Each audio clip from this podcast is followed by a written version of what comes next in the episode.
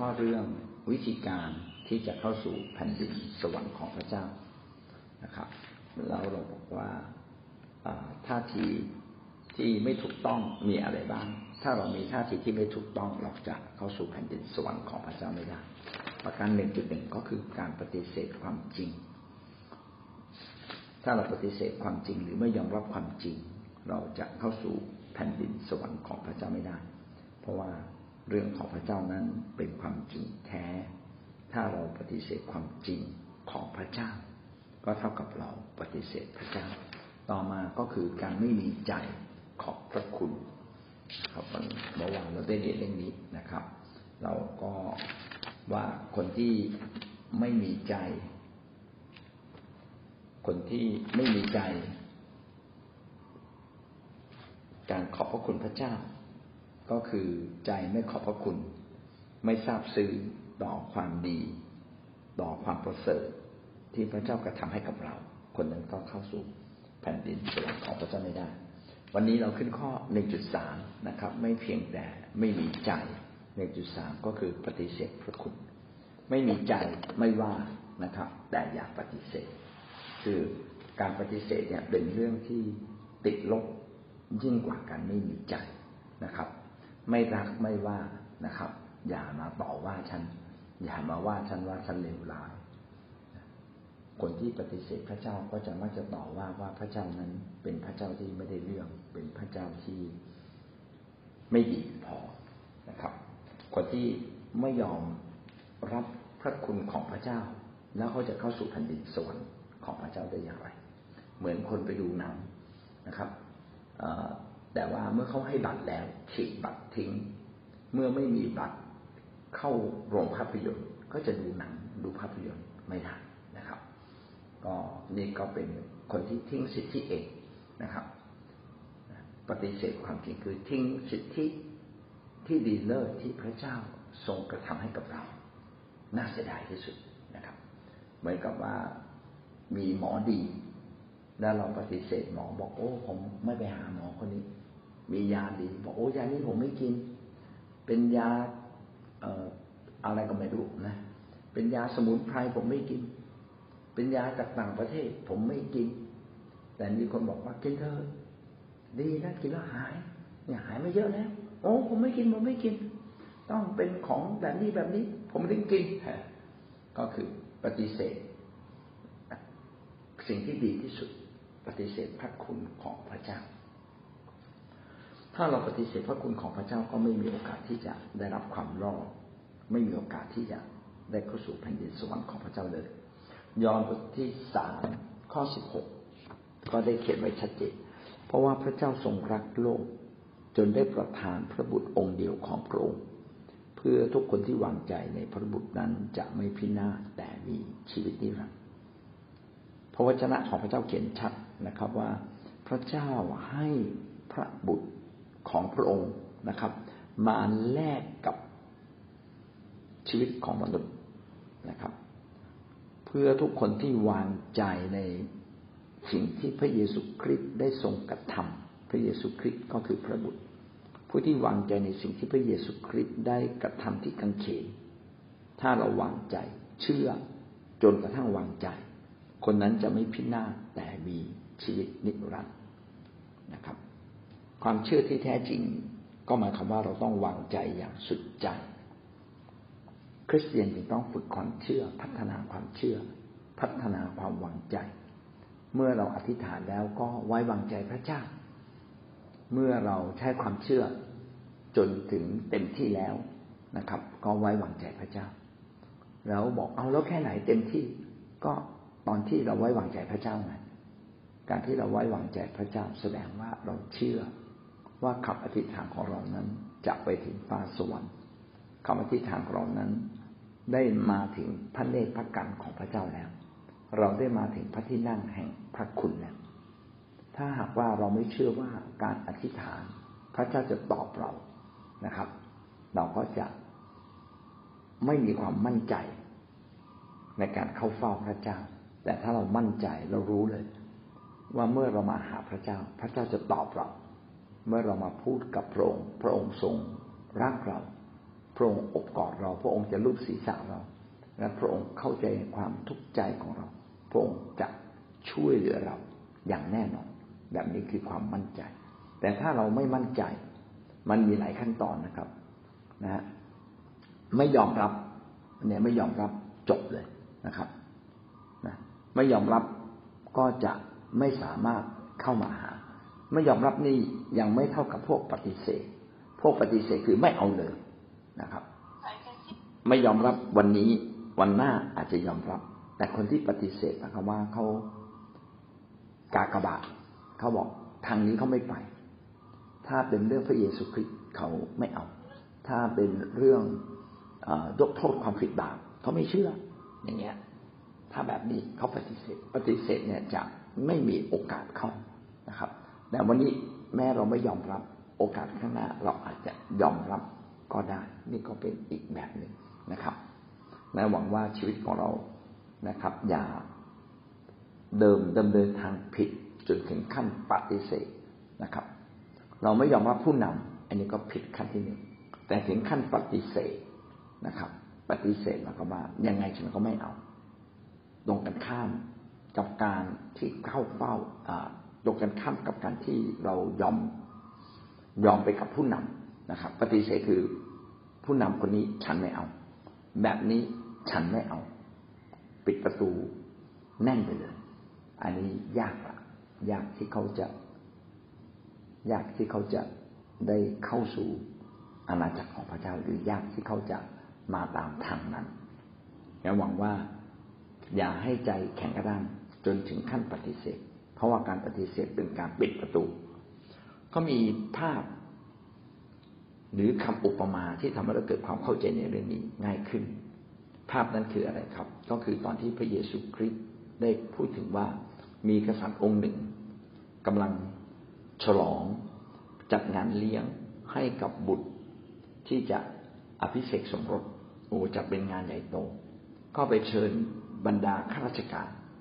ข้าราชการบอกโอ้ยุ่งมากเลย มาไม่ได้นะครับ ปฏิเสธ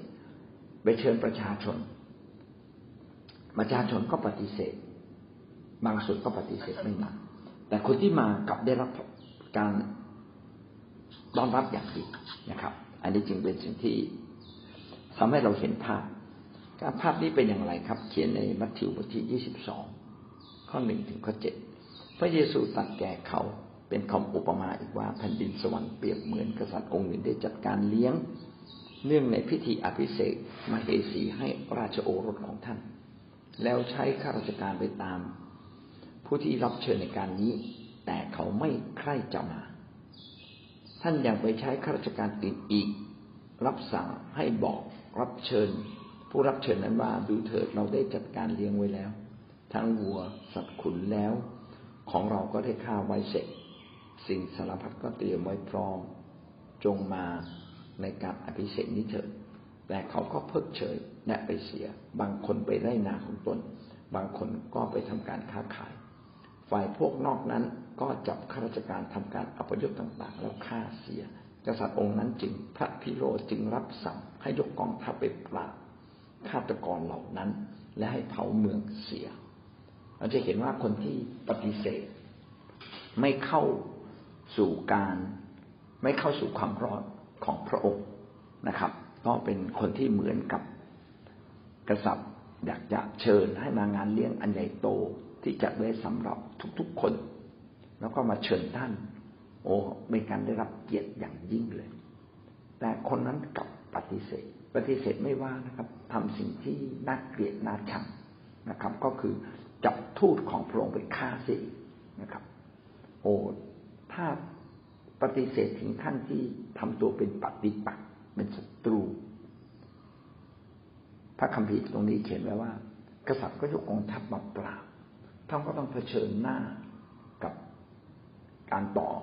การต่อกรของพระเจ้าโดยตรงงั้นการปฏิเสธก็เป็นขั้นหนึ่งการถึงกับขั้นที่ตั้งตัวเป็นปฏิปักษ์ก็เป็นอีกขั้นหนึ่งของความเลวร้าย แสดงว่าอะไรครับ มันมีขั้นมีบันไดของการที่เราจะเข้าสู่แผ่นดินสวรรค์ และมีบันไดที่จะไม่เข้าสู่แผ่นดินสวรรค์ถ้าพูดถึงบันไดที่ไม่เข้าก็คือการไม่ยอมรับก่อน ไม่ยอมรับพระเยซู ไม่ยอมรับพระคุณที่พระเจ้าไถ่บาปเรา บอกไม่เอา ของขวัญรางวัลที่จะให้ ผมไม่เอา อาหารที่จะให้ ผมไม่เอานะครับ อีกพวกหนึ่งนะครับ ไม่เพียงแต่ไม่ยอมรับแต่ปฏิเสธบอกยังไงก็ไม่เอา ยังไงก็ไม่เอาก็คือการปฏิเสธ ไม่ยอมรับวันนี้โอกาสข้างหน้าอาจจะยอมรับ แต่คนที่ปฏิเสธ ก็คือหมายความว่าเขาตัดสินใจแล้ว เขาไม่เอาเด็ดขาดนะครับ ไม่เอาเด็ดขาดปฏิเสธนะครับ ปฏิเสธไม่ว่าคนที่รุนแรงกว่านั้นก็คือกบฏเลยตั้งตัวเป็นศัตรูต่อสู้ ก็เป็นลำดับขั้นนะครับ วันนี้ก็พูดถึงการปฏิเสธพระคุณ เรามาดูอีกตัวอย่างหนึ่งที่ชัดไม่ใช่ ไม่ใช่คำอุปมาอุปไมยแต่เป็นเรื่องจริง ก็คือคนยิว พวกฟาริสีและธรรมจารพวกยิวฟาริสีและธรรมจารย์ได้อธิบายบ้างละคนเหล่านี้เป็นคนที่มั่นใจในตัวเองมากมากมากนะแต่ว่าเป็นความมั่นใจแบบเข้าใจผิด มีความเชื่อมากนะแต่เป็นความเชื่อที่ผิดนะความเชื่อที่ผิด ดังนั้นความเชื่อเนี่ยมันมีความเชื่อถูก ความเชื่อผิด ความเชื่อเป็นสิ่งสำคัญ คนที่ไม่เชื่อพระเจ้าอยู่ในศาสนาอื่นนะก็เขาก็ใช้ความเชื่อแต่พอดีใช้ความเชื่อผิดนะครับ ใช้แบบไปผิดเดินทางไปผิดทางน่าผิดทาง มันก็ยากที่จะมาถึงทางของพระเจ้า พวกฟาริสีฟาริสีธรรมจารย์นั้น เขาไม่เปิดใจรับสิ่งที่พระเจ้าให้กับเขาเราก็เมื่อเขาปฏิเสธ เขาก็ต่อสู้อีกนะครับ เป็นปฏิบัติเป็นปฏิบัติกับพระเยซูอีกเพราะฉะนั้นคนเหล่านี้ก็ได้ทำตัวเองให้เจ็บนะครับ เขาสมควรต้องได้รับการลงโทษอย่างมาก แต่ถ้าวันหนึ่งกลับใจล่ะ โอ้คนที่ปฏิเสธอย่างรุนแรงแล้วมนุษย์พูดเนี่ยเขาไม่ฟังพี่น้องคิดเลยครับเขาจะฟังถ้าเกิด พระเจ้ามาพูดด้วย นอกจากเขาเป็นคนที่หาสัจจะ ความจริงของพระเจ้าอย่างแท้จริง มีน้อยมากนะครับ เท่าที่ดูก็มีเปาโลนี่แหละ ที่เคยตั้งตัวเป็นศัตรูเป็นปฏิปักษ์กับพระเยซูคริสต์กับคริสเตียน แต่สุดท้ายเมื่อพระเจ้ามาปรากฏโฉมนะครับ จากฟ้าด้วยเสียงนะทำให้เขาตาบอดทำให้เขานึกขึ้นได้ว่าเขาเขาเผชิญหน้าพระเจ้าแล้วเขา เขายอมรับว่าเหนือกว่าความรู้ความเข้าใจของเขายังมีพระเจ้านะครับ และก็พระเจ้าจะปรากฏกับเขาทำให้เขาในยอมดังนั้นคนที่ปฏิเสธพระเจ้าหรือปฏิเสธพระคุณของพระเจ้าเนี่ย ปฏิเสธพระเยซูคริสต์โอกาสที่จะกลับมามีไหมน้อยลงเรื่อยๆนะครับ น้อยลงเรื่อยๆแต่ก็มีเหมือนกัน แต่น้อยครับ น้อยคนจริง ๆนะครับมัทธิวบทที่ยี่สิบเอ็ด ข้อสี่สิบสองถึงข้อสี่สิบสี่ก็ได้พูดไว้ดังนี้นะครับ ว่าเปรียบเหมือนกับศิลาซึ่งช่างก่อได้ทอดทิ้งเสีย ช่างก่อคือคือใครก็คือคนที่มีความชำนาญในการก่อสร้างบ้าน ก็พวกยิวนี่แหละครับ รู้จักพระเจ้ามากกว่าชนชาติอื่นๆในโลกนี้ฟาริสีสิครับฟาริสีเป็นพวกที่เคร่งครัดต่อบทบัญญัติของพระเจ้าอย่างอย่างมาก ธรรมจารย์คือพวกที่รู้พระวจนะของพระเจ้า เป็นคนที่เขียน เป็นคนที่คัดลอก เป็นคนที่อ่านเยอะกว่าเพื่อนนะครับ ในบรรดาทั้งหมดเนี่ยพวกฟาริสีเข้มข้นที่สุด ไม่เพียงแต่รู้เหมือนอย่างธรรมจารย์ ไม่เพียงแต่ศึกษาอย่างมาก แต่เป็นพวกที่เคร่งครัดต่อบทบัญญัติ แล้วยังกำหนดบทบัญญัติแบบมนุษย์ขึ้นมาอีกมากมาย เช่น ถ้าวันสบาโตสบาโตบอกว่าเรา จะต้องไม่ทำมาหากิน แต่เราจะเอาเวลานั้นไปไปให้กับพระเจ้าเฝ้าพระเจ้านะครับ พวกฟาริสีกำหนดขึ้นมาใหม่ เอ๊ะขนาดไหน เท่ากับไม่ทำมาหากิน โอ้ต้องเดินไม่เกินกี่ก้าวอย่างเงี้ย เป็นต้นนะครับ ก็คนเหล่านี้เป็นพวกที่รู้เยอะเป็นเหมือนช่างนะครับศิลาที่ช่างก่อทอดทิ้งเสียศิลาก็แปลว่าเนี่ยศิลาก็คือ เวลาเราจะสร้างตึกนะครับในสมัยโบราณเนี่ยเขาไม่ได้ลงเสาเข็ม แต่เขาจะใช้ศิลามุมเอกคือเป็นหินก้อนหนึ่งก้อนหนึ่งเป็นก้อนที่สำคัญมาก เป็นก้อนที่รับน้ำหนักจากก้อนหินก้อนอื่น ๆ ทุกมุมมาถ่วงอยู่ที่ก้อนหินก้อนนี้ ถ้าก้อนหินก้อนนี้เนี่ย ถูกดึงออก หรือว่าถูกจัดการ หรือไม่มีไม่มีหินก้อนนี้หรือเรียกว่าศิลามุมเอก ถ้าไม่มีศิลามุมเอกตึกนี้นี่จะพังลงเลย มันจะตั้งอยู่ได้ไม่นานเหมือนกับว่าเป็นตึกที่ไม่มีเสาเข็ม ถ้าเอาเสาเข็มออกได้ ตึกนี้จะงอนแง่นและจะพังลงมาเป็นต้น พระคัมภีร์บอกว่า ช่างก่อได้ทอดทิ้งศิลา ศิลามุมเอกนะครับ ก็คืออะไรก็คือ พระในโลกนี้มีเยอะแต่พระเจ้ามีผู้เดียว พระเจ้ามาลงมาเกิด เป็นพระเยซูคริสต์แล้วมาสำแดงพระเจ้าอย่างท่องแท้ที่สุด แล้วยังมาทำราชกิจที่ยิ่งใหญ่ คือมาตายที่กังเขนเป็นตัวแทนของพระเจ้ามาตายที่กังเขนนะครับทำสิ่งที่ยิ่งใหญ่ที่สุด และก็สิ่งนี้ก็มาจากพระเจ้าด้วย แล้วก็ในที่สุดพระองค์ก็ฟื้นขึ้นจากความตายนะเป็นการมาสัจจันอย่างเหลือเชื่อนะประจักษ์กับตาเราก็คือ เห็นชัดๆ ว่าพระศพหายไป แล้วพระองค์ก็ฟื้นขึ้นจากความตายปรากฏต่อหน้าต่อตาสาวก ขนาดแบบนี้แล้วนะครับ พวกยิวพวกฟาริสีพวกธรรมจารย์ยังปฏิเสธอีก สาวกที่เชื่อกับมีกำลังขึ้นมาอย่างมาก แต่พวกที่ไม่เชื่อ ก็ยิ่งใจแข็งกระด้างเข้าไปอีกนะครับ พระคัมภีร์จึงบอกว่าท่านทั้งหลายยังไม่ได้อ่านในพระคัมภีร์หรือ ซึ่งศิลา ซึ่งว่าศิลาซึ่งช่างก่อได้ทอดทิ้งเสียอย่างได้เป็นศิลามุมเอกแล้ว ก็คือ พวกยิวฟาริสีและธรรมจารย์ได้ปฏิเสธ พระเยซูซึ่งเป็นศิลา แล้วศิลานี้เป็นศิลามุมเอก เป็นศิลาสำคัญในการตั้งตั้งพระวิหารของพระเจ้าในการสร้างบ้านนะครับ ทำไมปฏิเสธพระเยซู ในเมื่อพระเยซูนั้นมีความสำคัญที่สุด และพระองค์ก็สำแดงอย่างประจักษ์แจ้งแล้วการนี้มาจากพระเจ้า การที่คนเหล่านี้ปฏิเสธนะครับ ก็มีเขียนไว้ในพระคัมภีร์เรียบร้อยแล้ว ก็คือศิลาซึ่งช่างก่อได้ทอดทิ้งเสีย ก็คือพระผู้เป็นเจ้าที่นักศาสนาศาสตร์ อย่างนี้ดีกว่านักศาสนาในยุคนั้นปฏิเสธครับ การนี้มาจากพระเจ้าเป็นการมาสจันประจักษ์ตาเรา เพราะว่าพระเจ้ามานะครับ มาอย่างยิ่งใหญ่ มาเป็นตัวแทนของพระเจ้าสิ่งนี้มาจากพระเจ้า และจะมีบางคนนะครับ ซึ่งใจแข็งกระด้างเป็นพวกที่ปฏิเสธพระคุณของพระเจ้า ทั้งท่านที่รู้ว่าชะรอยว่า พระเยซูน่าจะเป็นพระเจ้า เพราะทำการอัศจรรย์ ให้คนตายฟื้นได้คนเจ็บป่วยหาย และสิ่งที่พระองค์พูดก็ตรงกับพระคัมภีร์ทั้งหมดเลย โอ้แต่ใจแข็งกระด้างนะครับ ไม่เพียงแต่ปฏิเสธพระคุณ แต่ว่าตั้งตัวเป็นปฏิปักษ์นะครับ สุดท้ายจับพระเยซูไปฆ่าเหตุฉะนั้นเราบอกท่านว่าแผ่นดินของพระเจ้าจะต้องเอาไปจากท่าน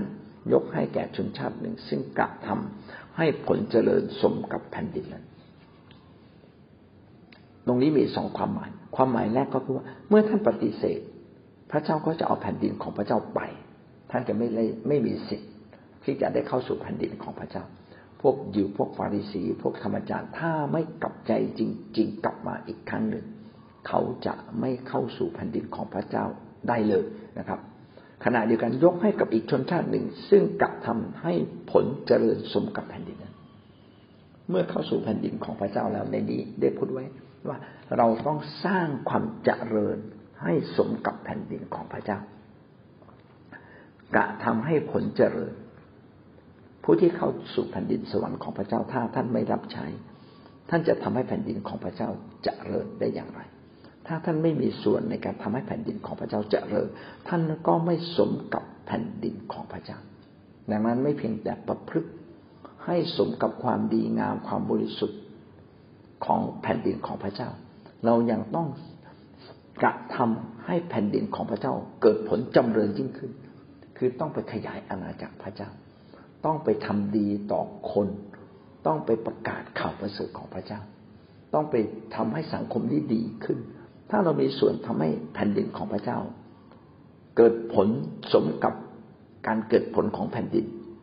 คือแผ่นดินของพระเจ้าต้องเกิดผลอยู่แล้ว แม้ท่านไม่ทำอะไรนะพระเจ้าก็ประกาศ พระเจ้าก็ทรงดลจิตดลใจคนทั้งปวงอยู่แล้ว แต่เราจะเป็นที่พอพระทัยของพระเจ้ามากขึ้น ถ้าเรามีส่วนร่วมในการกระทำให้แผ่นดินของพระเจ้าขยายตัวและเกิดผลมากขึ้น ผู้ใดล้มทับกับศิลา ผู้ใดล้มทับศิลานี้ ผู้นั้นจะต้องแตกหักไป แต่ศิลานั้นจะตกทับผู้ใด ผู้นั้นจะแตกละเอียดไป โอเป็นรายละเอียดที่แปลยากจริงๆ ข้อนี้นะครับ ผู้ใดล้มทับศิลานี้ ผู้นั้นก็ต้องแตกหักไป ถ้าเราปฏิเสธศิลานี้ ปฏิเสธพระเยซูคริสต์นะครับ ผู้นั้นก็จะต้องแตกหัก ต้องรับโทษความผิดบาปของตนเองจนกระทั่งพินาศไป แต่ศิลานั้นจะตกกับผู้ใดผู้นั้นจะแหลกละเอียดไป ถ้าพระเจ้าลงโทษผู้ใด คนเหล่านั้นก็ถูกลงโทษอย่างรุนแรง แตกละเอียดไป ผมน่าจะแปลถูกนะครับ จะต้องไปตรวจสอบอีกทีนึงการตอบสนองพระคุณพระเจ้า ก็ทำให้เราได้รับความรอดได้เข้ามาในอาณาจักรของพระเจ้านิรันดร์แต่คนที่ปฏิเสธพระคุณของพระเจ้าก็เป็นเหมือนการดูถูกเหยียดยำก็นี่ก็เป็นอีกตัวอย่างหนึ่งนะครับ ไม่เพียงแต่เราไม่สามารถเข้าสู่อาณาจักรของพระเจ้าได้แต่การที่เราปฏิเสธ ก็เท่ากับเรากำลังดูถูกเหยียดยาม ทั้งความตายของพระเยซูคริสต์เอง ทั้งตัวพระเจ้าเองนะครับ ถ้าแบบนี้เราไม่เพียงแต่ไม่เข้าไม่สามารถเข้าสู่แผ่นดินสวรรค์ของพระเจ้าได้พี่น้องจะต้องถูกพิพากษาลงโทษ การพิพากษาลงโทษนั้นอันที่หนึ่งพิพากษาจากความผิดบาป จากความผิดบาปจากความชั่วร้ายที่เขาได้กระทำอีกอันหนึ่งคือเกิดจากการที่เขาปฏิเสธแล้วดูถูกเหยียดหยาม คนที่ดูถูกเหยียดหยามก็สมควรได้รับโทษในวันสุดท้าย เวลานี้เป็นเวลาที่พระเจ้าทรงมีพระคุณพระองค์ไม่ถือโทษ เพราะว่าพระองค์รอคอย จิตใจอันมีอิสระเสรีของมนุษย์ว่า เมื่อไหร่จะฉลาดพอที่จะยอมรับว่าพระองค์เป็นพระเจ้าและพระองค์มาไถ่บาปเราพระองค์อดทนที่จะรอคอยแบบ ใจจดใจจ่อด้วยความคาดหวัง แต่ถ้าถึงวินาทีสุดท้าย ที่เราไม่กลับใจและตายจากร่างกายนี้ จิตใจของท่านไม่มีสิทธิ์ที่จะตัดสินใจอีกแล้ว วันนั้นเมื่อทุกคนอยู่ต่อหน้าพระพักของพระเจ้า แม้ท่านตายฝ่ายร่างกาย แต่จิตวิญญาณของท่านไม่ตายแม้จิตวิญญาณของท่านเมื่อเมื่อมาพบพระเจ้าอยากกลับใจ อันนี้ไม่ได้ละไม่มีโอกาสกลับใจ เพราะว่าพระเจ้าให้โอกาสกลับใจ ตลอดวันเวลาที่เรายังมีชีวิตอยู่ในโลกนี้ เมื่อเราไม่กลับใจ เราก็ต้องได้รับโทษ จากการที่เราดูถูกเหยียดหยาม พระเยซูคริสต์ดูถูกเหยียดหยาม การไถ่ของพระองค์ เพราะว่าพระองค์นั้นไม่พอพระทยัยที่เราดูถูกเหยียดหยามพระองค์ พวกที่ไม่ยอมรับก็ยังถูกลงโทษน้อยกว่าพวกที่ปฏิเสธ และพวกที่เป็นปฏิปักษ์ก็ต้องถูกลงโทษยิ่งกว่าพวกที่ปฏิเสธและพวกที่ไม่ยอมรับนะเป็นขั้นเป็นตอนตามการตอบสนองของแต่ละคน ไม่ยอมรับก็รับโทษระดับหนึ่ง การปฏิเสธก็รับโทษระดับหนึ่ง พวกที่เป็นปฏิปักษ์ก็รับโทษรุนแรงมากที่สุด หนึ่งเปโตรบทที่สองข้อสามถึงข้อสี่เพราะท่านได้ลิ้มรสพระกรุณาคุณขององค์พระผู้เป็นเจ้า จงมาหาพระองค์คือศิลาที่ทรงชีวิต ซึ่งมนุษย์ได้ปฏิเสธไม่ยอมรับแล้ว แต่ว่าตามพระดำริของพระเจ้านั้นเป็นศิลาที่ทรงเลือกไว้ และทรงค่าอันประเสริฐหนึ่งเปโตรบทที่สองข้อที่สามก็เป็นการเตือนคริสเตียนนะครับ คริสเตียนคือคนที่ลิ้มรสพระกรุณาคุณขององค์พระผู้เป็นเจ้า ท่านได้มาเชื่อพระเยซู เวลาท่านอธิษฐาน พระเจ้าก็ตอบคำอธิษฐานของท่านแล้ว ท่านได้ลิ้มรสแล้ว คนสองแบบนะครับ คนประเภทที่ไม่เคยลิ้มรสแล้วปฏิเสธด้วยความโง่เขลา ไม่ยอมรับด้วยความโง่เขลาก็มี ถูกมารซาตานครอบงำแล้วไม่ยอมรับก็มี บางคนถูกมารซาตานใช้นะครับ ให้ปฏิเสธ บางคนถูกมารซาตานใช้ให้มาต่อสู้ต่อต้าน คนเหล่านี้นะครับ ก็สมควรแล้วที่เขาไม่รู้ เพราะว่าเขาตามืดบอด แล้วก็ถูกมารซาตานใช้นะครับ แต่คริสเตียนล่ะ คริสเตียนคนที่ลิ้มรส พระกรุณาคุณของพระเจ้า คือลิ้มรสพระคุณของพระเจ้า ท่านได้รู้แล้ว ว่าพระเจ้าดีเลิศท่านรู้แล้วว่าพระเจ้าประเสริฐท่านสัมผัสได้แล้ว ว่าพระเจ้าอยู่ในชีวิตของท่าน แต่ก็จะมีบางคนแม้ได้รับพระกรุณาคุณขนาดนี้ ก็ยังออกห่างไกลพระเจ้าไปนะครับ เช่นเป็นหลงละเริงกับโลกนะครับ มัวแต่ทำมาหากินนะครับ มัวแต่ยุ่งเรื่อง ความต้องการทางเพศที่อยู่ลึกๆในใจที่มารเอามาปั่นหัวนะครับ คือมารสามารถปั่นหัวมนุษย์ได้หลายแบบทำให้มนุษย์หลงละเลงกับโลก เกียรติยศชื่อเสียงอำนาจ เงินทอง เรื่องเพศ มารทำได้หมดเลย เมื่อมารกล่อมเราไปถึงจุดหนึ่งมารก็เริ่มปิดตาใจเรานะครับ ปิดตาใจเช่น ไม่อยากไปโบสถ์อายเพราะรู้ว่าเราก็เป็นคนที่ไม่ค่อยดีนะ รู้รู้ว่าไม่ค่อยดี แต่ไม่อยากกลับใจนะครับ ก็เท่ากับเขาหลงนะครับ หลงไปกับทางของโลกนานเข้านานเข้า จนปฏิเสธและตั้งตัว อาจจะตั้งตัวเป็นศัตรูด้วยซ้ำไปข้อสี่จงมาหาพระองค์คือพระศีลาที่ทรงชีวิต ซึ่งมนุษย์ได้ปฏิเสธไม่ยอมรับแล้ว แต่ว่าตามพระดำริของพระเจ้านั้น เป็นศีลาที่ทรงเลือกไว้และทรงคุณค่าอันประเสริฐ ถ้าเราริมรถความรอดของพระเจ้าแล้วเราเริ่มออกนอกทางนะครับ วันหนึ่งเราก็จะปฏิเสธ และก็อาจจะถึงขั้นเป็นศัตรูแต่แม้ว่าวันนี้เราไม่ยอมรับ วันนี้เราปฏิเสธ และแม้กระทั่งบางครั้งเราเป็นศัตรู โดยไม่ตั้งใจ ก็ยังมีโอกาสกลับมาหาพระองค์ได้นะครับ เพราะว่าพระเยซูคริสต์ทรงเป็นพระเยซูที่ ทรงเป็นพระเจ้า เป็นพระศีลาศีลาก็คือหินใหญ่ดินนะเป็นหินขนาดใหญ่ ๆ นะครับ พระศิลาคือพระเจ้าที่เต็มด้วยหลักแห่งความจริง อันยิ่งใหญ่ ผู้ทรงชีวิตคือมีชีวิตในพระองค์เอง ซึ่งมนุษย์ได้ปฏิเสธและไม่ยอมรับ ถ้ามนุษย์ปฏิเสธพระเจ้าผู้ทรงมีชีวิต และเป็นหลักแห่งความจริงเป็นเหมือนกศิลา ที่ขาดเสียไม่ได้ ถ้าขาดก็ต้องพังลง แต่ว่าตามพระดำริของพระเจ้านั้นเป็นศิลาที่ทรงเลือกไว้ แม้มนุษย์จะปฏิเสธ แต่พระเจ้าได้ทรงให้พระเยซูคริสต์มาเป็นตัวแทนของพระองค์ เป็นพระประสงค์ของพระองค์ ที่จะให้พระองค์มาอย่างต่ำต้อยนะครับ เพื่อให้มนุษย์เห็นว่า พระเจ้าแม้ต่ำต้อยในกายภาพ แต่พระองค์ไม่เคยตกต่ำในจิตภาพ พระองค์นั้นทรงมีความเป็นพระเจ้า ที่พระองค์มาอย่างต่ำต้อยก็เป็นการทดลองใจ พวกฟาริสีธรรมจารและพวกยิวว่าจะกล้ายอมรับพระองค์ ซึ่งดูเหมือนเป็นคนธรรมดา แต่พระองค์นั้นเปี่ยมด้วยความเป็นพระเจ้า เปี่ยมด้วยความจริง พระองค์ทรงเป็นตัวแทนแห่งความรัก เมตตาของพระเจ้าตลอดเวลา และพระองค์สำแดงอยู่ตลอดเวลา พระองค์ทรงสำแดงฤทธานุภาพที่เหนือธรรมชาติอยู่ตลอดเวลานะครับ สิ่งนี้ สิ่งนี้ทำให้หลายคนถูกทดลองใจ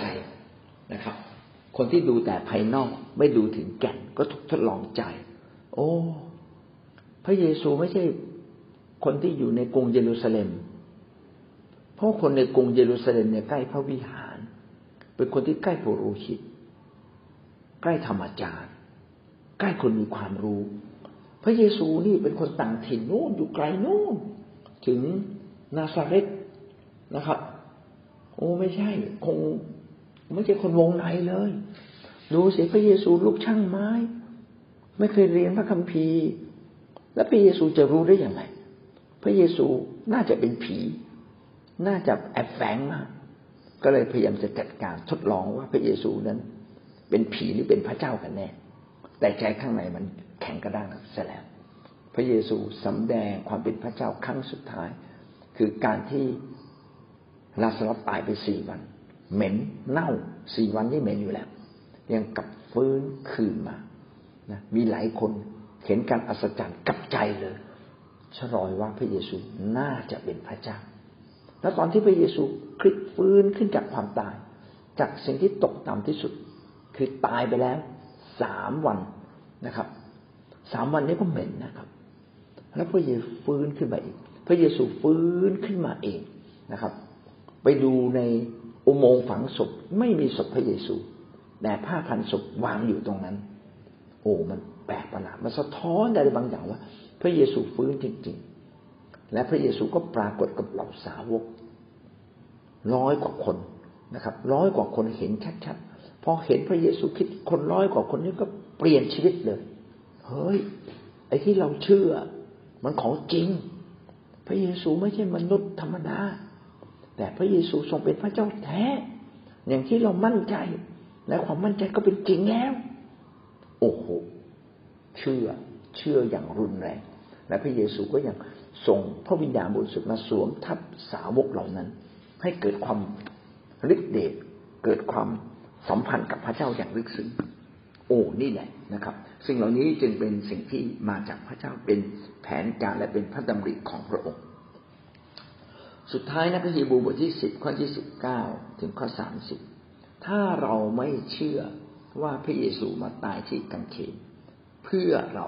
นะครับ พี่น้องก็ดูหมิ่นการตายของพระองค์ พระคำพิเศษว่า ดูหมิ่นพระโลหิต พระโลหิตก็คือการตายของพระองค์ที่เสียเลือดเสียเนื้อเหยียบย่ำพระบุตร ก็คือเราดูถูกพระเยซูนะครับ และทั้งพระบุตรก็มาตามพระสัญญาของพระเจ้า การตายของพระองค์ก็มาตามพระสัญญาของพระเจ้าที่มีการเขียนไว้ก่อนหน้านี้นะครับ ตั้งแต่สมัยโมเสส พันห้าร้อยปีก่อนพระเยซูคริสต์จะมาเกิด และในกลุ่มของผู้เผยพระวจนะมากมาย ก็ได้มีการเขียนเรื่องนี้ไว้ในพระคัมภีร์ ในสดุดีก็มี ในมีคาก็มี ในอิสยาห์ก็มี มีการเขียนไว้มากมายจริง ๆนะครับ แต่คนเหล่านั้นไม่เชื่อนะครับพี่น้องจะสังเกตว่าการที่เราปฏิเสธพระเยซู เท่ากับเรากำลังปฏิเสธพระเจ้าเบื้องบน เท่ากับเรากำลังปฏิเสธ พระคัมภีร์ของพระเจ้า ซึ่งได้เขียนพระสัญญาของพระเจ้า ว่าพระเยซูจะลงมาเกิดในโลกนี้ และพระเยซูจะต้องจำเป็นจะต้องมาตายเพื่อเรา แต่คนที่ไม่เชื่อ คนที่ปฏิเสธกับกับมองว่าสิ่งเหล่านี้เป็นสิ่งชั่วช้านะครับ และก็ขณะเดียวกัน พระวิญญาณของพระเจ้า โดยเฉพาะอย่างยิ่งคริสเตียน ก็ยังเร้าใจเขาเร้าใจเขา แต่เขาปฏิเสธ ถ้าถ้าเราเลวร้ายตกต่ำขนาดนี้นะครับ ปฏิเสธทั้งพระเยซูคริสต์ปฏิเสธทั้งการไถ่บาปของพระองค์ ปฏิเสธและขัดขืนพระวิญญาณนะครับ คนคนนั้นก็สมควรที่จะถูกลงโทษมากสักเพียงใดนะครับ เพราะเรารู้จักพระองค์ผู้ได้ตรัสว่าการแก้แค้นเป็นของเราเราจะตอบสนอง และได้ตรัสอีกว่า องค์พระผู้เป็นเจ้าทรงพิพากษาชนชาติของพระองค์ผู้ใดเป็นเช่นนั้นพระเจ้าต้องพิพากษา โดยเฉพาะชนชาติของพระองค์ก็คือคนยิว คนยิวคือพวกแรกที่มารู้จักกับพระเจ้า และพระเจ้าแต่งตั้งคนยิวให้เป็นตัวแทนของพระองค์ในการประกาศข่าวประเสริฐถ้าหากว่าคนยิว ยังปฏิเสธพระเยซูปฏิเสธการไถ่บาปของพระองค์ และปฏิเสธองค์พระวิญญาณที่ขับเคลื่อนอยู่ตลอดเวลานะครับ พระเจ้าบอกว่าคนเหล่านี้สมควรได้รับการลงโทษอย่างยิ่งและพระเจ้าจะเป็นคนที่แก้แค้นเพราะว่าคนเหล่านี้ไม่เพียงแต่ดูถูกเหยียดย่ำพระโลหิตของพระเยซูและเหยียดย่ำพระเยซูก็ยังได้ตั้งตัวเป็นศัตรู เข็นฆ่า พระเยซูเข็นฆ่าคนของพระเจ้า พระเจ้าบอกว่าพระเจ้าจะแก้แค้นอย่าให้คริสเตียน หรือคนฝ่ายพระเจ้าต้องแก้แค้นอีกถึงเวลาเหมาะสม ถ้าเขาไม่กลับใจ พระเจ้าจะแก้แค้นมีหลายคนที่รังแกคริสเตียนอาจจะเคยฆ่าคริสเตียนด้วยซ้ำไปแต่สุดท้ายก็กลับใจก็มี ดังนั้นพระเจ้าจึงเป็นเลือดเปี่ยมด้วยความรักรอคอยคนเหล่านี้ วันนี้หลายคนเชื่อพระเยซู เราไม่เอาจริงกับพระเจ้า พระเจ้าก็ยังรอคอยเขาอยู่ หลายคนเชื่อพระเยซูแบบผิวเผิน แล้วก็ใช้ชีวิตเละเทะนะครับ พระเจ้ายังรอคอยเขาอยู่หน้าที่ของเราก็คือทำดีกับเขาครับจนวันหนึ่งเขาจะกลับใจนะครับ เป็นตัวแทนของพระเจ้าที่ให้โอกาสเขา พระเจ้าให้โอกาสเขาอยู่แล้ว ในฐานะที่เราเป็นคนฝ่ายพระเจ้าเป็นผู้รับใช้ของพระองค์จงให้โอกาสเขาอย่างเต็มกำลัง และวันหนึ่งเขาจะมีโอกาสกลับมาหาพระเยซู เหมือนอย่างเราทั้งหลายที่บางคน เคยตั้งตัวเป็นศัตรูที่รุนแรงกับพระเจ้า สรุปตรงนี้ก็คือคนที่ไม่มีโอกาสที่จะมาเข้าสู่แผ่นดินสวรรค์ของพระเจ้า ก็คือคนที่ท่าทีไม่ถูกต้อง เช่น ปฏิเสธความจริง ท่าทีไม่มีใจขอบคุณพระเจ้าท่าทีที่ปฏิเสธพระคุณของพระเจ้า